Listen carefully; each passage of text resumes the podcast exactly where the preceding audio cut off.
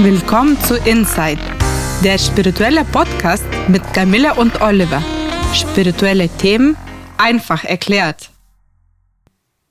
Ja, willkommen und äh, heute setzen wir unsere kleine Serie fort zum Thema Lebensenergie in verschiedenen spirituellen Traditionen und großen Kulturen. Und heute ist das Thema Lebensenergie bei den Sufis, Baraka. Ja, es gibt Vorstellungen von Lebensenergie in allen großen Kulturen und spirituellen Traditionen und Religionen der Welt.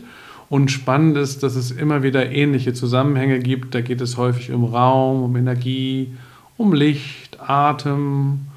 Und äh, das ist ganz spannend. Und heute soll es direkt, wollen wir uns das mal anschauen, um die Lebensenergie im Sufismus äh, bzw. im Islam sein äh, und gehen. Ähm, der Sufismus kann man als die mystische Tradition des Islam bezeichnen. Und äh, in der letzten Folge hatten wir ja Lebensenergie in der jüdischen Kabbala als Thema.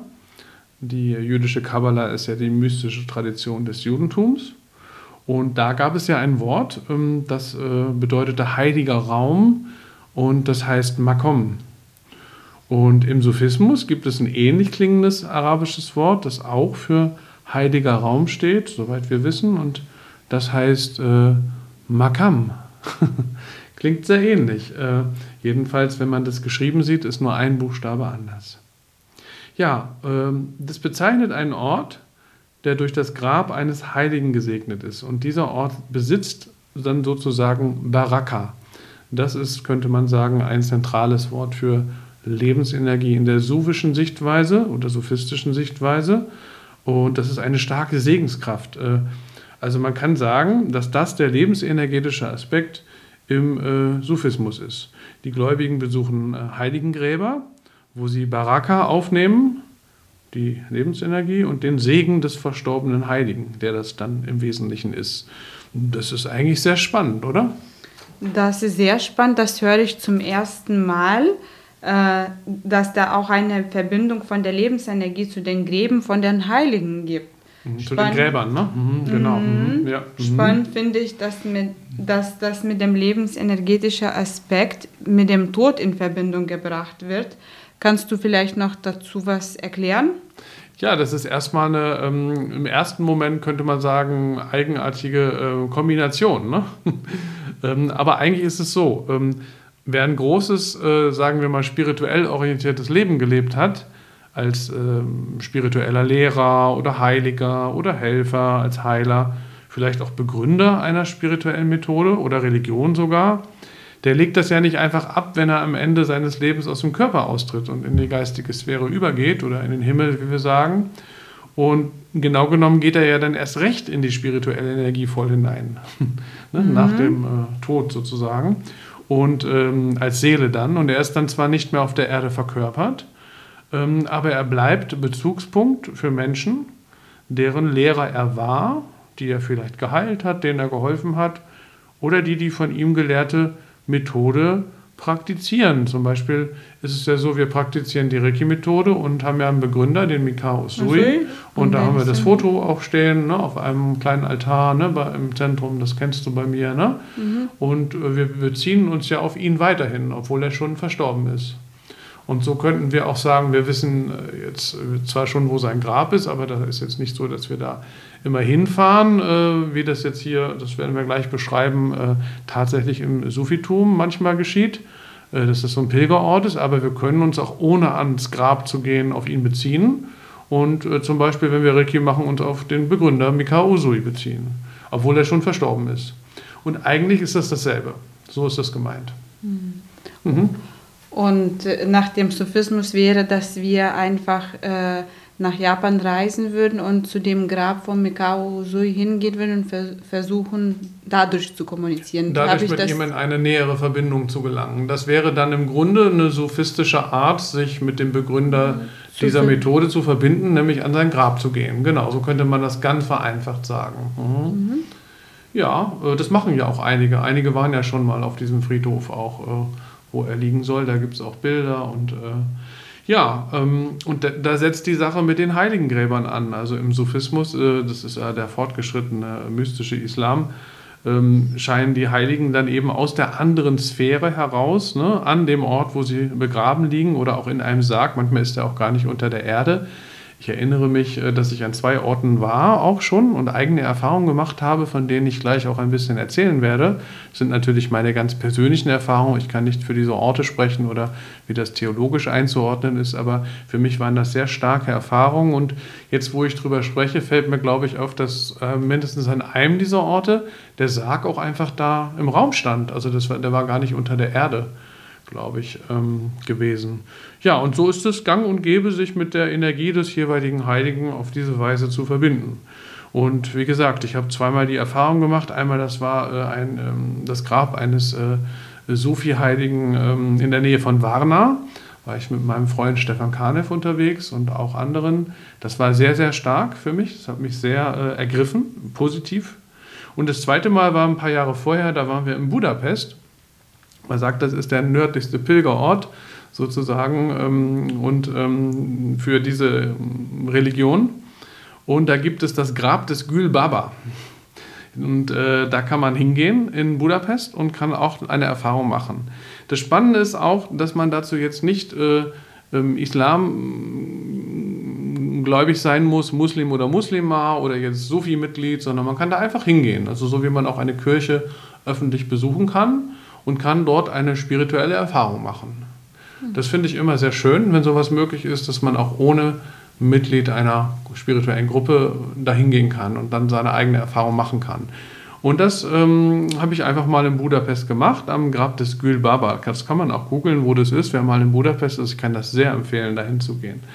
Also Gül Baba war ein türkischer Derwisch, der im 16. Jahrhundert nach Budapest kam dort einen Derwischorden gründete. Ne? Derwisch hat, glaube ich, wieder mit dem äh, Sufismus zu tun. Und er gilt unter Muslimen als Heiliger. Und sein Grab in Budapest gilt als der nördlichste Wallfahrtsort des Islams. Das wusste ich auch noch gar nicht. Ganz interessant. Ähm, es heißt, er züchtete Rosen und trug stets eine an seinem Hut. Und äh, der Weg zum Grab von Gülbaba in Budapest ist sehr steil und steinig. Es gibt da auch keine Beschilderung, also als wir da waren, jedenfalls noch nicht. Wir waren inmitten der Stadt, aber die Straße war unglaublich steil. Also da gab es gar keine Bürgersteige mehr, sondern Treppen. Mhm. Also eine normale Straße, wo man im Grunde nicht über den Bürgersteig, sondern über Treppen dann noch hochging. Hm? Das ist dann extra so gemacht und so gedacht, oder? Das ist da so, weil es gibt auf der einen Seite von Budapest so kleine Berge, also so sehr große Hügel, sagen wir mal, und da ist die Stadt so entlang dieser Hügel gebaut. Und das wird an einigen Stellen sehr steil. Und, Stimmt, die ist da mhm. geteilt. Buddha genau, und Buddha und Pest, Pest genau. Ja. Mhm. Ich, weiß, ich glaube, das ist Buddha, ne? die Seite, wo die Hügel sind. Ne? Äh, ich weiß es gerade auch nicht genau, aber eine der beiden Seiten. Und äh, da ist eben fast oben auf dem Berg, deswegen muss man da hoch, das Grab des Gül Baba. Und äh, wir kamen dann schließlich zu einem großen gartenähnlichen Areal äh, und sind durch ein großes Portal da reingegangen und dann sah man aber schon, dass man richtig war. Da stand irgendwo was von Gülbaba. Es war ganz spannend. Wir hatten irgendwie so einen Tag erwischt, wo wir die einzigen Besucher waren äh, zu dem Zeitpunkt und ein Wächter begrüßte uns freundlich auf Englisch. Und er sah wohl auch, dass wir keine Muslime waren, aber dass wir spirituell orientiert waren und war sehr höflich und freundlich und dass wir so ein ehrliches spirituelles Interesse auch hatten. Ne? Und das war ein also ist ein wunderschöner Ort. Überall blühen Rosen in allen Farben auf dem ganzen Gebiet. Und dann kamen wir zu einem kleinen achteckigen Gebäude. Das sah aus, als beherberge es das Grab des Gülbaba. Und da sind wir reingegangen und ähm, wir spürten sofort diese unglaubliche Energie in diesem Raum. Das war echt unglaublich.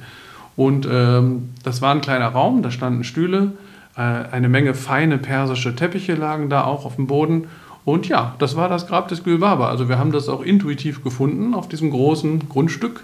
Wir hatten jetzt vorher nicht den Wächter gefragt, wo wir hingehen sollen, sondern wir haben einfach mal gesagt, wir gehen mal selber los und waren dann direkt da angekommen. Und eigentlich hatten wir gar nicht vorgehabt, da so lange zu bleiben, aber wir saßen dort und saßen dort und waren mit dieser Energie verbunden und die war unglaublich stark in dem Raum. Und ich dachte, wow, so stark habe ich selten eine andere Energie als Reiki gespürt.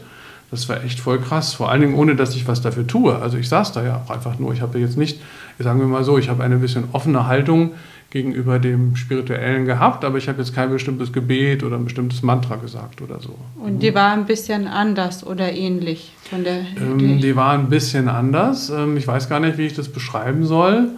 Hm, vielleicht ein bisschen dezidierter noch, mehr auf den Punkt. Reiki ist ja auch sehr strömend und fließend und verteilt sich immer so überall sehr hin. Die Energie war auch sehr fließend, aber vielleicht auch noch markanter ein bisschen. Vielleicht war es das. Mhm. Und das gefällt mir ganz gut, weil ich mag auch das Markante sehr äh, allgemein und im Spirituellen fand ich das auch sehr hilfreich. Und ähm, ja, also es war ganz interessant. Ich war immer schon auf der Suche danach gewesen, was jetzt im, im Sufismus oder auch vielleicht im Islam den Energieaspekt darstellt. Das war mir nie so klar geworden. Und ich hatte auch mal in Berlin am Tag der offenen Moschee einen Imam dazu gefragt. Wir waren schon mal aus Interesse auch äh, in Berlin in einer Moschee gewesen und hatte da keine klare Antwort erhalten.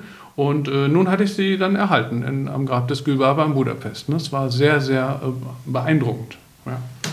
Äh, sehr spannend, was du erzählst. Äh, in einer Moschee in Berlin war ich auch. Mhm. Und äh, so eine Energie habe ich nicht erlebt, aber diese, diese Räume, die das so schön hell und eingerichtet sind, das hat mir auch den Eindruck hinterlassen, dass es so eine klare, helle, schöne Energie und auch bunte, ja. Ja, ich bin auch gern, also ähm, war, war auch an diesem Tag da, äh, wie hieß es, offenen Moschee in Berlin, auch in einer Moschee und ähm, fand auch, finde auch diese großen Räume, die sind ja sehr hoch, ne? Äh, und ähm, im äh, Islam. Sehr hoch und hell. Hell auch vor allen Dingen, genau. Die haben da auch Fenster und Mosaiken, die sind sehr schön. Ne?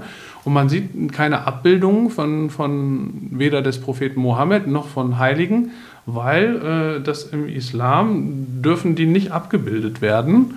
Äh, und äh, dafür haben die dann eben sehr viele Mosaiken auch und sehr schöne andere Arten, die Räume so zu gestalten, aber eben ohne Statuen oder Heiligenbilder. Und äh, und selbst der Prophet Mohammed, der, der Begründer des Islams, äh, wird nicht abgebildet in den Moscheen. Ähm, dadurch entsteht dann so ein Raum, der ganz spannend ist. Ne? So, mhm. Wo man auch ja. gerne da ist. Auch mhm. äh, letztens war ich äh, vor einem Monat hier bei Bergaman Museum, da war auch äh, so, so, wie ein Moschee, äh, war, war das so eingerichtet und das war auch sehr bunt und so schimmerig, also so blaue Mosaiken und mhm. dann hat das so geglänzt, auch das Markante, aber so auf, nicht auf eine schwere Weise, sondern auf sehr leichte, schöne Weise, dass es quasi wie Farbtherapie, wie Medit Meditation ja. auf einen wirkt. Ja. Hat, äh, und dadurch, dass da, wie du sagst, dass äh, da keine Heilige abgebildet sind, das macht nochmal fröhlicher, festlicher und auch äh, farbmeditativer, so würde ich das bezeichnen. Einfach dieser ja. Raumart und Weise, ja, war auf jeden Fall, hat mir auch sehr gefallen, weil in dem Pergamon war sehr viel Infos und Input. Ja. Und dann äh, zum Schluss wird man ja auch müde äh, nach ein paar Stunden. Mhm, und dann war das ja. quasi so wie ein schöner Abschluss, dass man da vor Ort saß und hat sich die Fassade angeschaut und äh, dann hat man einfach sich quasi erholt, würde ich sagen. Mhm. Ja. ja. Ähm, es ist auch, glaube ich, so, dass diese, ähm, ich weiß das nicht genau, aber die, an den beiden Orten, wo ich war, am Grab des Gülbaba in Budapest und da in Varna, waren diese, äh, ich glaube, das nennt man Mausoleum, wo, wo das Grab, also wo der, wo der Sarg drinsteht, das war keine Moschee, sondern das war ein eigenes Gebäude. Und äh, ich weiß jetzt nicht, ob das immer so ist, aber ich, da war es so, dass das eben ein eigenes Gebäude war und eine Moschee war dann woanders. Und deswegen ist das, glaube ich, auch noch ein Unterschied, ob man jetzt am Grab eines Sufi-Heiligen oder islamischen Heiligen ist. Ja, nach meinem Wissen ist das nicht im Moscheen. Vielleicht gibt es Moscheen, ähm, äh, wo das so ist. Dann freuen wir uns, wenn uns das jemand in einem Posting vielleicht auch sagen kann. Aber die beiden Orte, wo ich war, äh, ist es so gewesen, dass das gar nicht in, in, der Moschee war. Das fand ich auch ganz spannend, dass es getrennt war auch. Mhm. Dass das getrennt. Ja. Mhm. Also eine ganz interessante Sache und ich finde immer wieder schön, dass man da auch einfach so hingehen kann. Ne? So, und das ist auch der Sufismus ist auch sehr offen äh, so für alle ähm, spirituellen Erfahrungen und Menschen, die irgendwie spirituell auf dem Weg sind, ist der, der Sufismus sehr offen.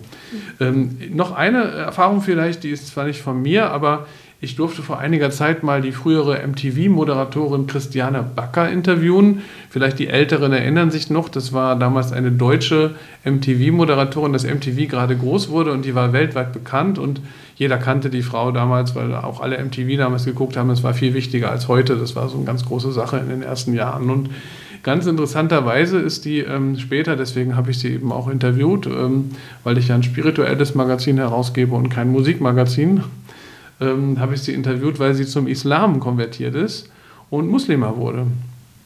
Und das fand ich irgendwie einen sehr spannenden Lebensweg. Und äh, sie hat auch in diesem Interview erzählt, dass sie mal eine ähnliche Erfahrung am Grab eines Heiligen hatte. Ähm, das sind ein paar Sätze, ich zitiere das einfach gerade mal. Also ein Zitat Christiane Backer. Ähm, dabei passierte etwas mit mir, was ich so noch nie zuvor erlebt hatte. Während ich die arabischen Verse rezitierte, spürte ich plötzlich eine ungeheure Energie aus Richtung der Särge auf mich zuströmen.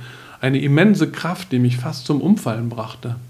Dann spürte ich ein heftiges, erfüllendes Liebesgefühl in der Herzgegend. Ich wusste gar nicht, wie mir geschah. Ich spürte diese unbändige Kraft später noch häufiger an heiligen Orten, am stärksten in Medina, am Grab des Propheten. Ja, wie wirkt das auf dich? Ja, sehr spannend, dass das so eine umschlagende Energie war ja. und dann gleich herzensöffnend. Ja. Äh, weil man oft nachdenkt, dass herzensöffnende Energie meistens sehr sanft, äh, so zärtlich, sanft und ja, ja so fein, sensibel ja, und fein ähm, geöffnet wird und dass das, die ganze Atmosphäre schafft. Und hier Verstehe. ist genau widersprüchlich und das finde ich, dass dadurch macht die Beschreibung und die äh, Erfahrung der MTV-Moderatoren sehr spannend. Ja, ja? finde ich auch. Ähm, wenn einen das so ergreift auch, ne? das äh, finde ich auch total äh, spannend. Ähm, dass das, es ist ja dann trotzdem noch äh, fein, stofflich, fein und äh, äh, aber es hat auch was Markantes, ne? so wie ich das eben, als du mich fragtest, wie ich das an dem Graf von Gürg Baba fand. Ne? Da kam ich auch spontan auf das Wort markant. Ne? Und das finde ich ist ein ganz gutes äh, Wort, um diese Energie zu beschreiben, die da im Sophismus für die Energie auch, ähm, wie die da ist. Ähm, ja, ganz interessant. Ähm, Baraka steht übrigens auch für die transformative Kraft und den Segen, den man in der Gegenwart eines lebenden spirituellen Lehrers empfängt und äh, also nicht nur äh, ne, von den äh, toten Heiligen, sondern auch von Lebenden. Und allgemein gilt Baraka auch als Segenskraft, die an Dingen haften kann. Also Baraka an Gegenständen äh, kann auch als Heilkraft bezeichnet werden. Das hatten wir in Folge 2 bei dem Mana der Naturvölker auch. Erinnerst du dich noch? Mhm. Ja, da gab es ja so, ähm, wenn man sagt, man macht ein Amulett oder ein Stein, hat eine bestimmte Kraft, Mana-Ansicht ne, und so. Und es ist hier offenbar auch so, dass Baraka auch in Gegenständen sein kann. Mhm. Ja, ich erinnere mich, das ist eine Segenskraft, egal ob es von den Menschen oder von Dingen ausgehend ist. Und das hat sehr, sehr viel Power, weil er so zugespitzt und heilig ist. Mhm. ja, kann man gut so sagen, finde ich auch. Mhm. Ja. Mhm. äh, könnte man noch vielleicht abschließend sagen, wer nach Heilung und Segen strebt, dem kann sowas vielleicht mal spontan passieren, wie es dir mhm. passiert ist. Ja. ja? Mhm. Oder mhm. wie es TV-Moderatoren auch passiert worden ist. Ja. Dass das einfach für neue Erfahrungen, für neue Religionen offen sein und vielleicht hat man das Glück, dass man die Erfahrung macht. Ja, das Schöne ist eben dieser Energieaspekt, so dass man muss sich gar nicht groß mit der äh, Theorie der Religion befassen oder beitreten, sondern man kann einfach mal in eine schöne Kirche gehen oder an, zum Beispiel an das Grab des Gülbaba in Budapest und dann einfach da seine eigene Erfahrung machen. Das ist einfach toll. Ich finde sowas klasse. Mhm. Ja, wunderbar. Ähm, das war die heutige Folge und wir freuen uns, wenn ihr nächstes Mal wieder dabei seid. Wir freuen uns, wenn ihr nächstes Mal wieder dabei seid. In der Zwischenzeit sind wir auch auf Facebook und Instagram. Und wer mehr wissen möchte über Spiritualität Reiki und Soundtherapie, schaut auf www.soundandreiki.de oder www.einfachnurreiki.de.